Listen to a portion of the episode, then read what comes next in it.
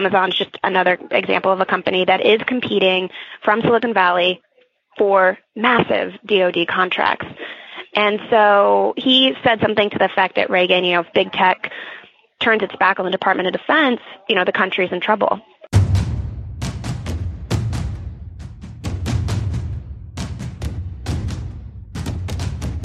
You're listening to War College, a weekly podcast that brings you the stories from behind the front lines. Here are your hosts.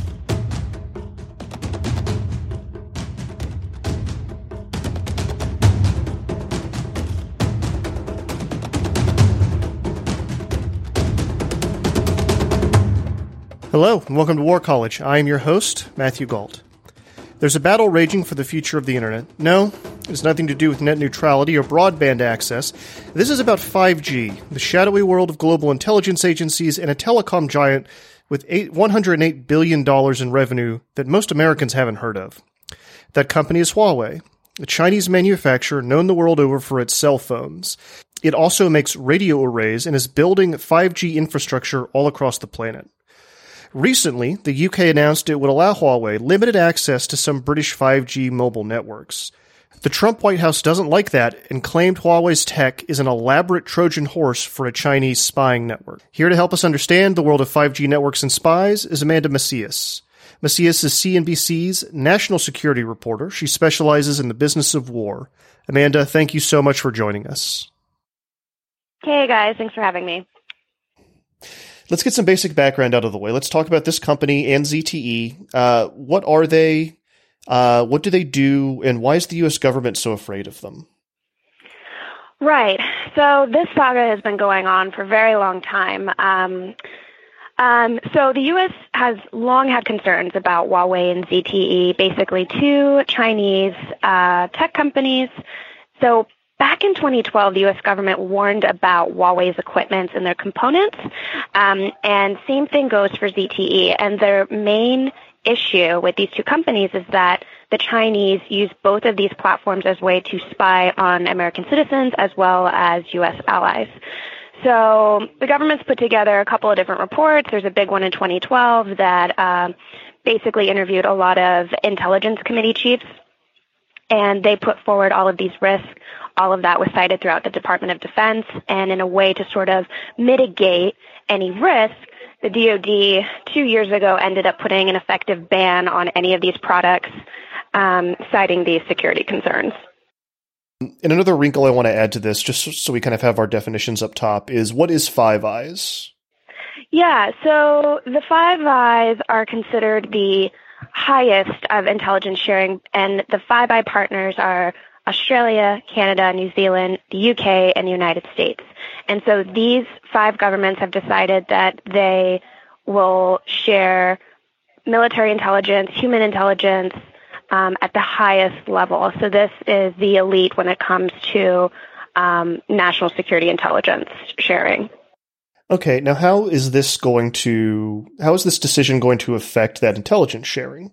And can you speak? And I'm sorry. And can you talk a little bit about like what the UK did specifically and why? Right. So this is going to be a major wrinkle um, moving forward with the Five Eyes and this level of intelligence sharing that they do, because basically what happened earlier this week is the UK's Prime Minister Boris Johnson's government just decided that. Um, you know, despite Trump calling Johnson a friend um, and a key a key member, um, Boris Johnson decided that they were going to allow uh, Chinese tech firm Huawei to have somewhat of a footprint within the United Kingdom. So people that I've spoken to at the British Embassy here in Washington have sort of uh, downplayed U.S. concerns that this is now going to jeopardize the Five Eye intelligence sharing alliance, um, as well as complicate how the U.S. and the U.K. work together in the future. What exactly is the concern that the U.S. has, and is there any evidence for it that's been put forward? So I think in your introduction you put this really clearly in that calling Huawei and ZTE a Trojan horse. Um, so both of these companies are giants when it comes to Chinese telecom. And they just so happen to be the front runners when it comes to 5G. And so the entire world is after a 5G network. Unfortunately, the West can't provide that, so they have to turn to these two Chinese companies to do that. Um, um, everyone from the Director of National Intelligence to the FBI, CIA, NSA, uh, DIA, as well as the National Geospatial Intelligence Agency, they, all of these directors have testified before lawmakers, this was back in 2018, about the potential security risk. Now, because they were testifying um, in an open hearing, they weren't able to get into some of the more classified intelligence that they had that linked Huawei and ZTE to malicious activity in terms of spying on Americans or spying on U.S. allies. So the United States hasn't exactly put forward very clearly what intel that they do have, um, but they have stressed their deep concerns for these types of risks, and they believe that both of these companies are beholden to the Chinese and will do whatever they can to promote Chinese intellectual property theft, um, in terms of spying, that type of thing. And, you know, all of those issues are key to the U.S. China trade war um, that the Trump administration is waging right now.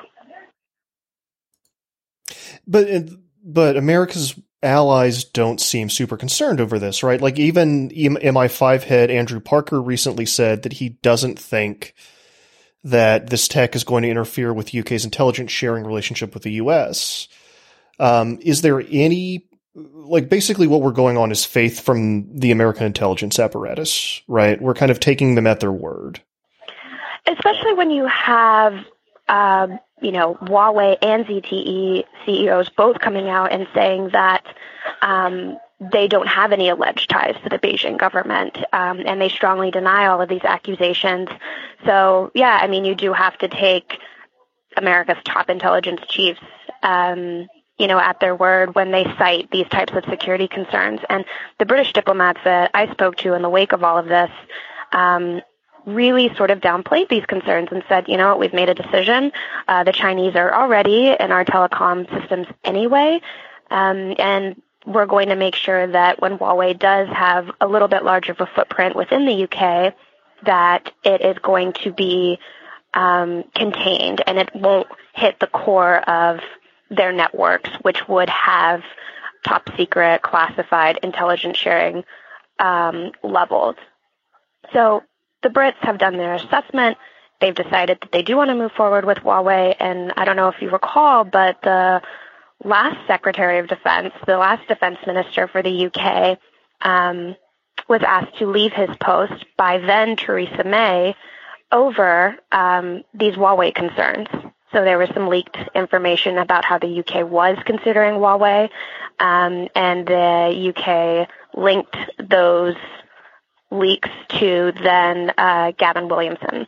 So this has been something that has sort of lumbered over the U.S. and the UK for a long time. It saw the ousting of Gavin Williamson, their defense minister, um, and now under Boris Johnson, the UK has decided to move forward with Huawei. So this will definitely create a wrinkle. We're still waiting for the U.S.'s response and how the U.S. is going to move forward. Um, but this is something to watch because Germany hasn't actually ruled out not using Huawei. Um, you know, France hasn't ruled it out yet completely. So, you know, you're watching all of these European countries feel the pressure of wanting to have 5G, and yet the West can't support that yet. There's a lot of really fascinating stuff here. I want to dig into a couple different areas of it. First, um, it seems to me, just based on the public statements that have been made, that the UK is kind of tacitly acknowledging that there may be a problem here, but they're going to be able to handle it. Uh, right? I think Johnson said that he would pre- they would be the UK would be able to prevent uh, Huawei from accessing quote unquote sensitive functions. Uh, in their right. in, uh, in their government computers. Do we have any sense that that's uh, that that's possible? No, or even true. Right. Um, no, you don't. I mean, this is one of the reasons why the U.S. was so clear in saying that we're not going to work with Huawei and we're not going to work with ZTE, um, citing all of these potential risks. And um, you know, I mean, no, you, this this is just key to the Trump administration with their fight with China and the trade war. Um, so this really does hit at a, a, matter that's very important to Washington right now, and it is unclear if the UK is going to be able to mitigate um, Chinese spying um, or seeping into other parts of the network. The the Brits seem to think that um, this is you know a double-edged sword. We need 5G. Um, it's going to cost their economy billions if they have to develop it on their own. They're going to be way behind, and China is just the front runner for this type of technology. Um, so, I mean, so either you wait this out and you develop on your own, and you're way behind, and you know, 6G is the next 5G, um, or you try and take steps in which the British say that they have, where you do an assessment, you find a way to mitigate risk, and now they've made their decision. So it doesn't appear to me from the diplomats that I've spoken to that represent the UK that they're going to walk this back in any way. All right, let's let's back up a little bit because we're talking a lot about 5G, and I want to make sure that we all kind of that the audience understands exactly what that is. Can you give us uh, a primer? I guess the biggest point that I would note about 5G is that it's a type of network that um, enhances the speed in which mobile broadband services operate on. It expands a lot of mobile networks. When you talk about um, self-driving cars, that's going to need 5G. Um, so I think as nations rush to have this available for consumers, the pressure will mount in working with a 5G leader. And right now, that's China. Right. It feels as if 5G has been pitched as the base speed, uh, the base wireless speed the that we need to get to the future that we're planning. Right. Right. And you know, there's talks. Of, you know, so it was 4G, and then it was LTE and 5G, and you know, uh, paving the way to 6G. And so I guess the big question that governments have to look at and economies have to look at is do we want to do this the super, super, super safe way that the U.S. acknowledges, which means cut out China entirely? But how can you cut out a market leader? You know, and that's the pressure that was mounting in the UK. And obviously, based off of Boris Johnson's decision, the UK is going to pivot and actually work with Huawei and their 5G platforms it you almost make it sound as if this has more to do with uh, like the trade war between U.S. and China than it does intelligence concerns. Uh, do you think that's a fair assessment? So I think what's key to the Trump administration is, and it's been a party line. This has been when he was campaigning and president-elect, but Trump has always cited as China taking an unfair advantage, whether it's business decisions, trade, national security, and he's linked a lot of that to intellectual property theft. And so the bread and butter of the U.S. China trade war, which is the top two economies of the world hitting each other with tit for tat tariffs, the key point, the key takeaway to that is the fact that Trump has used tariffs citing national security concerns, and that has prolonged a lot of this back and forth retaliation. So there is no greater example of Chinese intellectual property theft that also has links to national security concerns than Lockheed Martin's F-35 because China is said to have gone in, been able to look and pull designs of then the inception of the F-35 and has made their sort of play off of that. Now it's unclear if China's version, knockoff version of the F-35 is as good as the F-35. Um, but they saved so much money in research and design because they didn't have to go through the trials and tribulations that is America's most expensive weapon system, which is Lockheed Martin's F-35 Joint Strike Fighter. So I think that that when we talk about Huawei and we talk about 5G and intellectual property theft and the U.S. suffering jobs and um, the economy taking a blow because of its relationship with China, I mean, that's just a, a baseline for the Trump administration. So I do think that all of these issues are aligned. I don't think that the 5G Huawei fight is any different than the trade war fight. Um, and then we see this ripple through you know, um, diplomacy. The Pentagon's have to have has to, you know, the trade issue, the market trade issue is not separated from what I've seen happen in the Pentagon. Okay, but Huawei seems pretty unstoppable, right? It's penetrating markets worldwide, uh, and people seem to like them. You know, uh, there was a recent Wired article that claimed that 40% of the planet's population are using Huawei products. Is there anything really meaningful that the U.S. can do here in the face of market dominance, or what appears to be market dominance? Right. No, I really don't think that the U.S. has. Um, I don't think that there is a way for the United States to stop what China has created um, in Huawei. We're seeing Huawei take up a larger market share. Samsung's still a leader in terms of mobile devices. Huawei takes the number two spot over Apple. Um, and so, with the UK deciding to use Huawei equipment within their telecom networks, I mean, that just makes, you know, these are the, when we talk about the Five Eyes, these are the, the top governments that the United States has entrusted with their highest level of intelligence sharing. If you have one of those take a step back um, and turn to what has become, you know, the epicenter of the Trump administration's fight with China, then no, I, I think that that the UK sent a very, very clear sign. Um, again, like I mentioned, they've they've downplayed their decision, but it's going to be an interesting road for the U.S. to navigate in the wake of all of this. Right, because you've got an economic partner that you're also also in competition with, uh, but that you're also sh- ostensibly sharing intelligence with, right? And right. these all th- all these things all come into conflict with each other.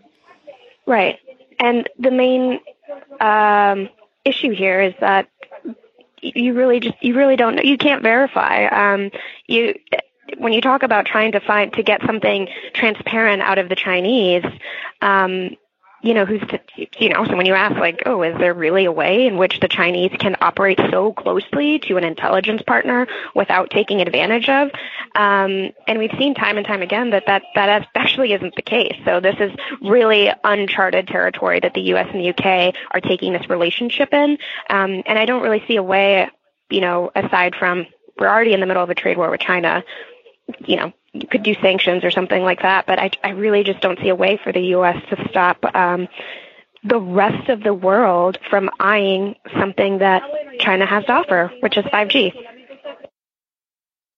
Except for competing in that market, but you say it's already a little bit too late. Um, I mean, at the end of the day, I always want to count on American innovation. Um, but as it stands right now, China is the leader in this.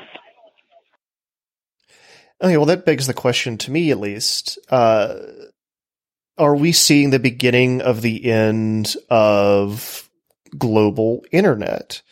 You know, if we begin to fear our global partners, if we don't think we can trust their tech, can we keep connected? You know, China and Russia are both already taking exi- existing steps to limit connection and regulate what, was, what goes on on the internet inside their own borders. Um, if they start controlling the pipes, metaphorically speaking, uh, is it, you know, completely paranoid to think that they will begin to uh, export their idea of what the internet should look like? That's interesting. Um, I think that also is reason why the Defense Department is courting a lot of companies out of Silicon Valley. There's a lot of big tech contracts coming out of uh, DoD, including you know AWS, for instance. Google has scooped up a, quite a few. Um, so I think as the Pentagon courts Silicon Valley and as the Trump administration pushes forward on space, I think that's going to be the way in which the U.S. Um, can mitigate some of these uh, security concerns in terms of Russia and China. So I think that there's just uh, multiple prongs of going after this matter. Um, and like I said, at the end of the day, I do want to believe in American innovation, uh, you know, over over China or Russia. Um, but yeah, I think that, that that could be potentially now that we're you know going back and forth on this. I think that that could potentially be a way in which the U.S. does dampen um, you know, China's efforts.